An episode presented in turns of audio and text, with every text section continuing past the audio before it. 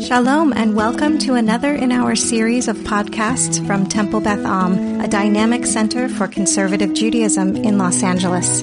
You are listening to a Sukkot sermon by Rabbi Rebecca Schatz. We are going to turn now to do a little bit of learning on Vezot HaBracha, which is a parsha that we don't read on Shabbat because we, unless Simchat Torah happens to be on Shabbat because it typically is taken up by the Parsha for Sukkot because Sukkot is eight days long. So the way that the calendar ends up working itself out, and I don't know that it has never happened, um, but it is more often than not that Vezot HaBracha is not read on a Shabbat. It is only read on Simchat Torah and during the week leading up, um, as long as the week is not, is not also Chol Sukkot. So I decided that I thought we should talk about it because we don't get to talk about it. On Simchat Torah, there's a lot of other stuff going on. And so we don't typically get to study Vezot HaBracha because it's pretty short. And it's also the kind of Parsha that we, we already know it, right? We know that Moses dies because if it's the last Parsha of the Torah, we know that that's the last thing that happens before the beginning of the book again um, at the at the end of Simchat Torah and for the rest of of that year. So I I honestly haven't actually spent as much time looking at Vezot HaBracha because this might be the first sermon that I've ever given on Vezot HaBracha because it just doesn't, it doesn't happen that it is one of the more talked about Parshio. So in looking through Vezot HaBracha, to figure out what I wanted to teach and what I wanted to uh, to share with all of you and learn from you. The thing that is most often mentioned or commented on is how Moses dies. Right? He was he we we see in the Torah verse six, uh, five, excuse me, it says Al pi Adonai, which means by the mouth of God. Now, we don't know what that really means, right? We don't think of God as a human being with lips and a mouth. And at the same time, when we hear of God, God talks about anger in terms of the nose of God and flaring and talks about uh, God's face. And there are, there are facial specifically also an, an outstretched uh, hand, right? We, there are facial expressions and physical attributes that we do attribute to God. But this idea, this intimacy of Al Pi Adonai, the rabbis love talking about. And the one that you probably have heard most is that God kissed Moses. So the kiss of death uh, comes from this idea here. I, I decided not to talk about that because I thought that, that that was, that was often the most known idea, but I wanted to talk about what, what is the next verse, which is why I even bring it up here. I wanted to talk about verse six because it's extremely, extremely unclear. Everything's unclear about it. It says, Vaikbor Oto, Begai Be'aretz Moav. So First of all, the reason that we called this Beitenu is because we wanted you to interact in this text study. So if you would like to be called on, you can raise your hand and Kenji will unmute you and you can speak. I unfortunately can't see all of your hands. Um, but if you would like to do that, he can see all of your hands. So what is what is first and foremost confusing about these first few words? Vaikbor oto begai be'eretz Moav. He buried him in the valley in the land of Moav. What's confusing about that?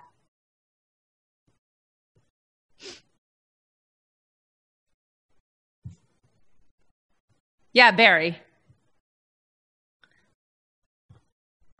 It will say Rosenblatt, Kenji. I, I don't know if it'll say Barry Rosenblatt, but it might say Cat.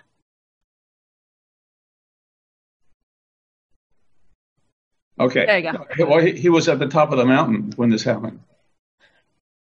Oh, okay. So, so you're, the question you are asking is how could it be that he was in the valley because he was at the top of the mountain? So, does that, how did, how did the burial happen? Was he moved?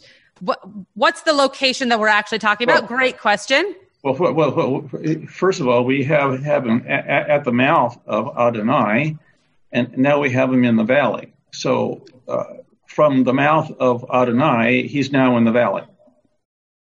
Right. Great. Great. Other questions?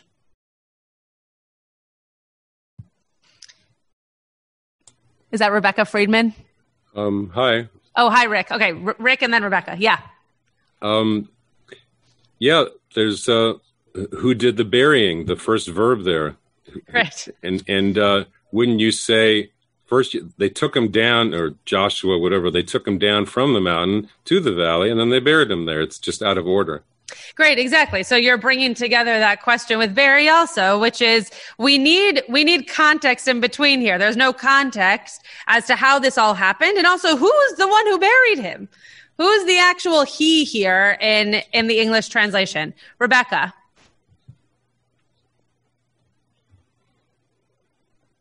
Ken, do you unmute you? There you go. Yeah. Um, so why there, even though he did die rather than burying him just there, is that any particular place of honor? Why not wait and move him and bury him some other special place. Great, fantastic. We know of people who die in one place and their request is to be buried somewhere else. Was this a specific place that either God or Moshe thought was unique to be buried in, or was there some other reason that he was buried in this valley? I thought I saw another hand. Maybe not. Any other questions on this? Okay. All right. So the the verse goes on to say, "Mul beit peor velo yada ish et kavurato ad hayom hazeh." So it's next to this place Beit Peor. Um, going back to Rebecca's point, you know, why is that place uh, significant? And no person knows his burial place until this day. No one knows. If you've gone on trips to Israel and they've taken you to all the different places where people have died, if they took you to a place where Moshe died, that's just a guess. No one knows. No one knows where he died. And yet, as Rebecca just said, it seems to be that we know ex- exactly where, we at least know the city, right? We know, we know the location for which he died. We just don't know, there's no tombstone, right? There's no exact place of this being Moshe's burial site. The other interesting thing about this is that it could be that the verse means that we don't know where his burial site was. It could also be that we don't know who buried him.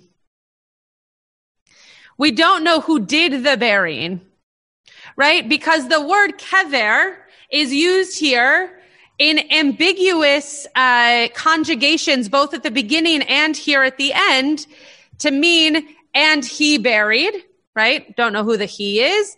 And we don't know his burial. We don't know if that means his burial site, because it doesn't say that, or if it means we don't know who buried him, which seems to be obvious, but the Torah is redundant when it's important to be redundant. So it's possible that that's also what it could mean. Any other questions about this before we move on to the midrash that I want to teach? Yeah. I think I think that's Diane Herman. I can't actually. you guys are so far away. I can't really tell. It's it might say Larry Herman or Diane Herman or both.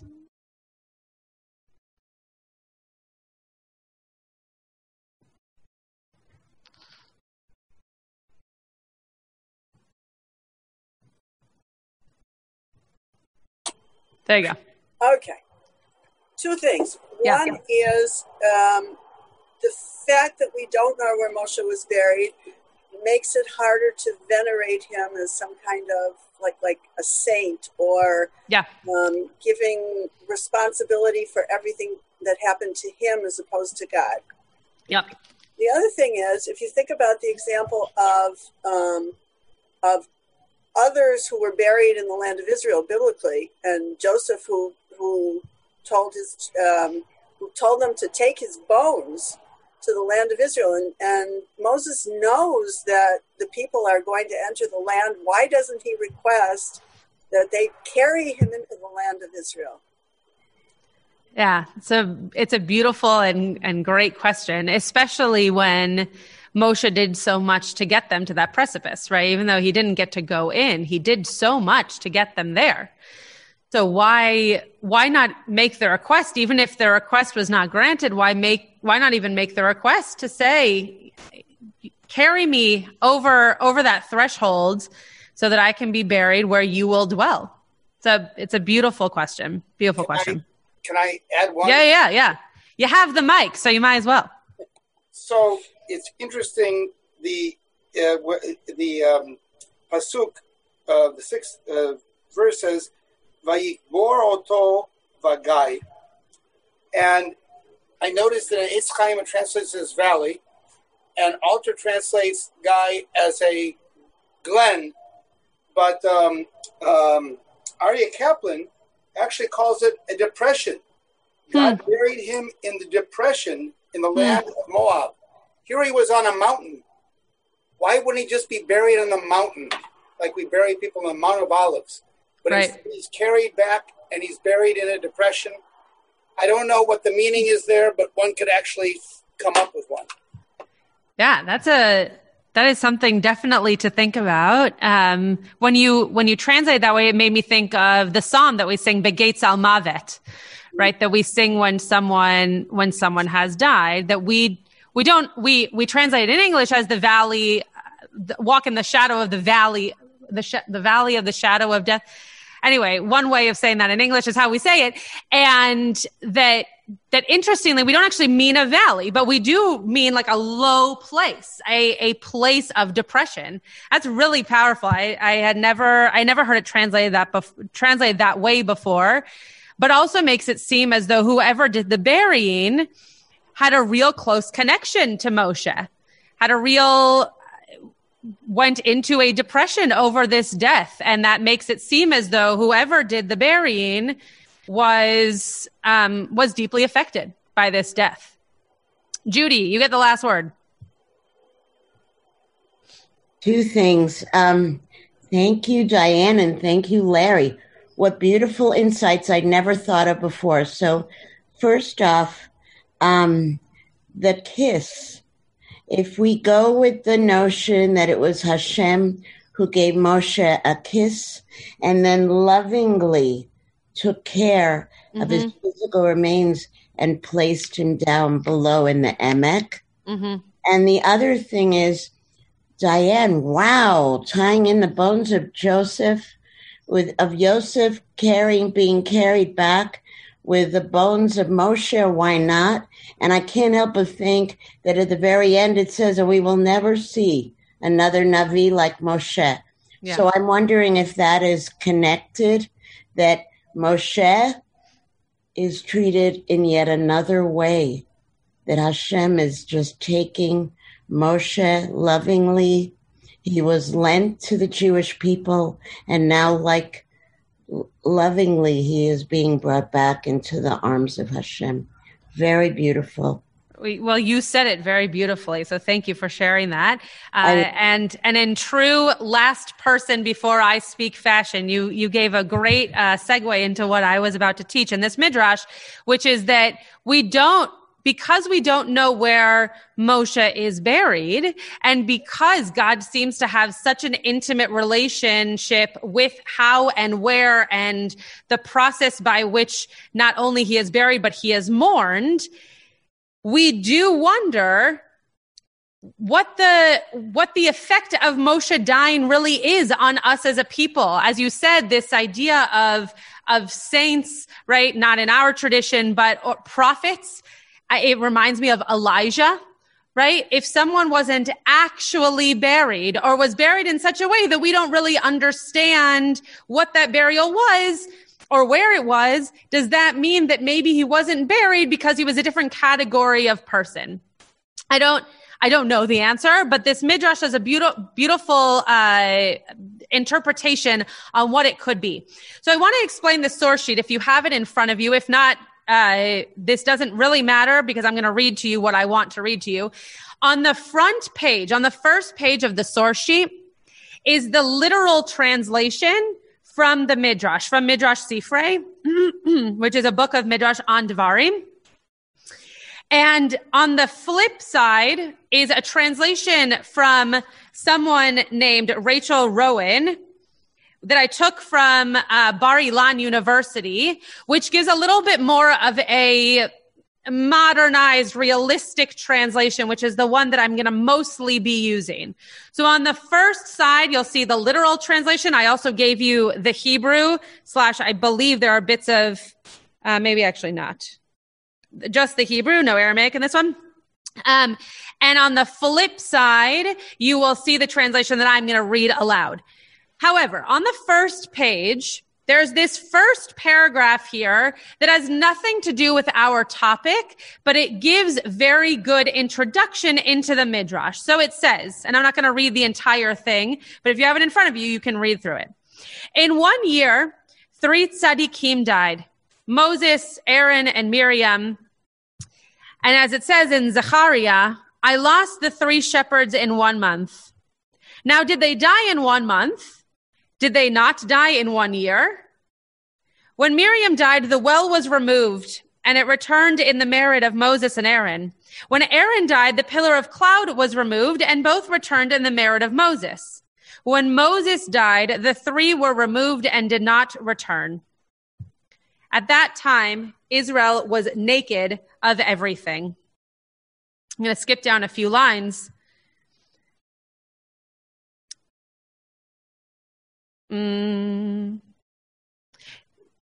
When Aaron died, all of Israel gathered to Moses and said to him, Where is Aaron your brother? He answered, God has decreed him from, for eternal life. They did not believe him and said to him, We know you to be blunt. Maybe he said something objectionable and you imposed death upon him. What did the holy blessing one do? God took Aaron's litter and suspended it in the heaven of heavens. And the Holy One, blessed be God, eulogized him, Aaron. And the ministering angels answered after God. And what did they say? From Malachi, the Torah of truth was in his mouth, and wrong was not found on his lips. In peace and uprightness did he walk with me, God, and many did he turn from sin. So this is just an introduction to the midrash that we are going to read that is on this line, Vaikboroto Bagai by Eretz Moav. Just for those of us who haven't studied too much midrash, you should know that the way that midrash works is that rabbis or a rabbi decided to write a story, a parable, an understanding based on something in the Torah. And they use the verse from the Torah, but they also might use verses from other places. So a moment ago, I quoted Malachi, a prophet, right? It, it's, it's in our Tanakh, but it's not based on this Parsha exactly. So you'll hear in a moment that I bring in certain pieces in this Midrash that might be from other places, but the rabbis in explaining an unexplainable verse are using those verses to do their best version of an understanding and of an explanation of what's happening here. So I'm going to read through and then I'm going to stop for questions. So if you have a question, just keep it, keep it in mind for a moment. At that moment, the Holy One said to the angel of death, Go bring me Moses' soul. He, the angel, went and stood before Moses and said to him, Moses, give me your soul. To which Moses answered, Where I sit, you have not the right to stand, and you dare say to me, Give me your soul? Thus rebuking him, he, the angel, left in a huff. The angel of death went and reported back to the Almighty. Again, the Holy One said to him, Go bring me his soul. The angel went back to where Moses had been, looked for him, but did not find him. So he went to the sea and asked, Have you seen Moses? The sea answered, I have not seen him since the day that he caused the Israelites to pass through me. So the angel went to the hills and the mountains and asked him that them, excuse me, have you seen Moses? They responded, we have not seen him since the day Israel received the Torah.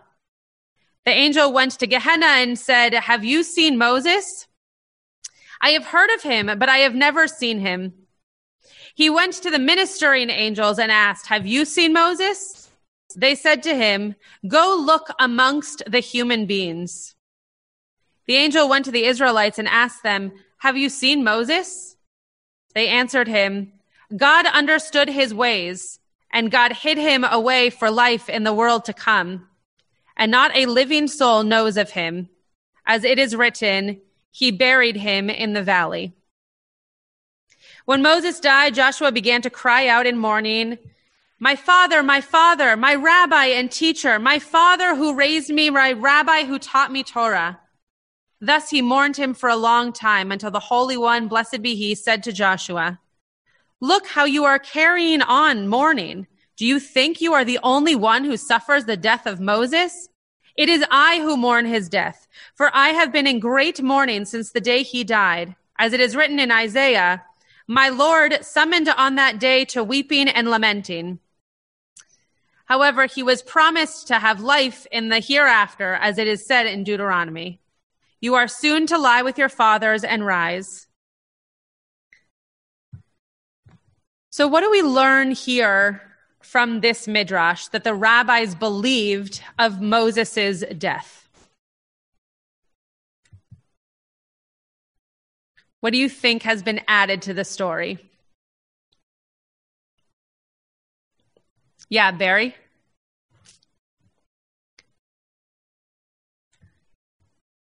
Don't start talking yet because I think Kenji has to unmute you.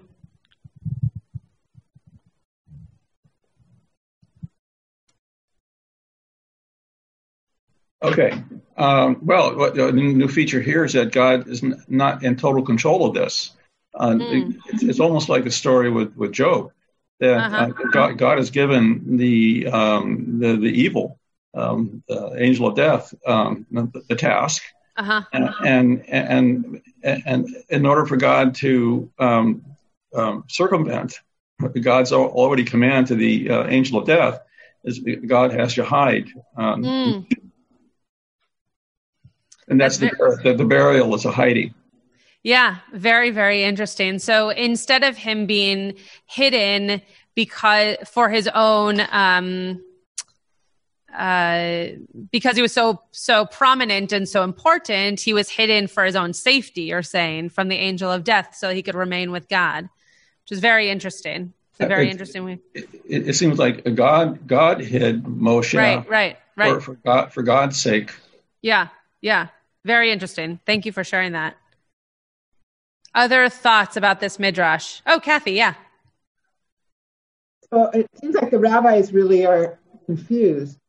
They, um, more like Elijah, who disappeared, went up, and is didn't actually die. You know, I don't know if they're so wishful thinking or it's um, just the fact that they are.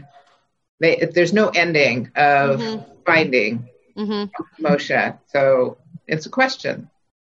Yeah, great. I think it definitely shows an unknowing. And the rabbis, as you said, seem to be confused whether or not this is supposed to be some kind of comparison or what or whether it's supposed to be the same kind of of um, tribute almost to these two characters that if we don't know where they are buried it's as if they then have then they have the same kind of powers in living amongst us forever right? Elijah is brought into so many different circumstances. Those of you who were with me for midrasha i talked about how elijah is brought in uh, to many different ceremonies to believe that we have that prophet with us all the time. And maybe as you're saying kathy this is an idea idea that we could uh, also have Moshe be in that in a similar kind of role in a similar kind of position with us. Other thoughts or comments on this midrash?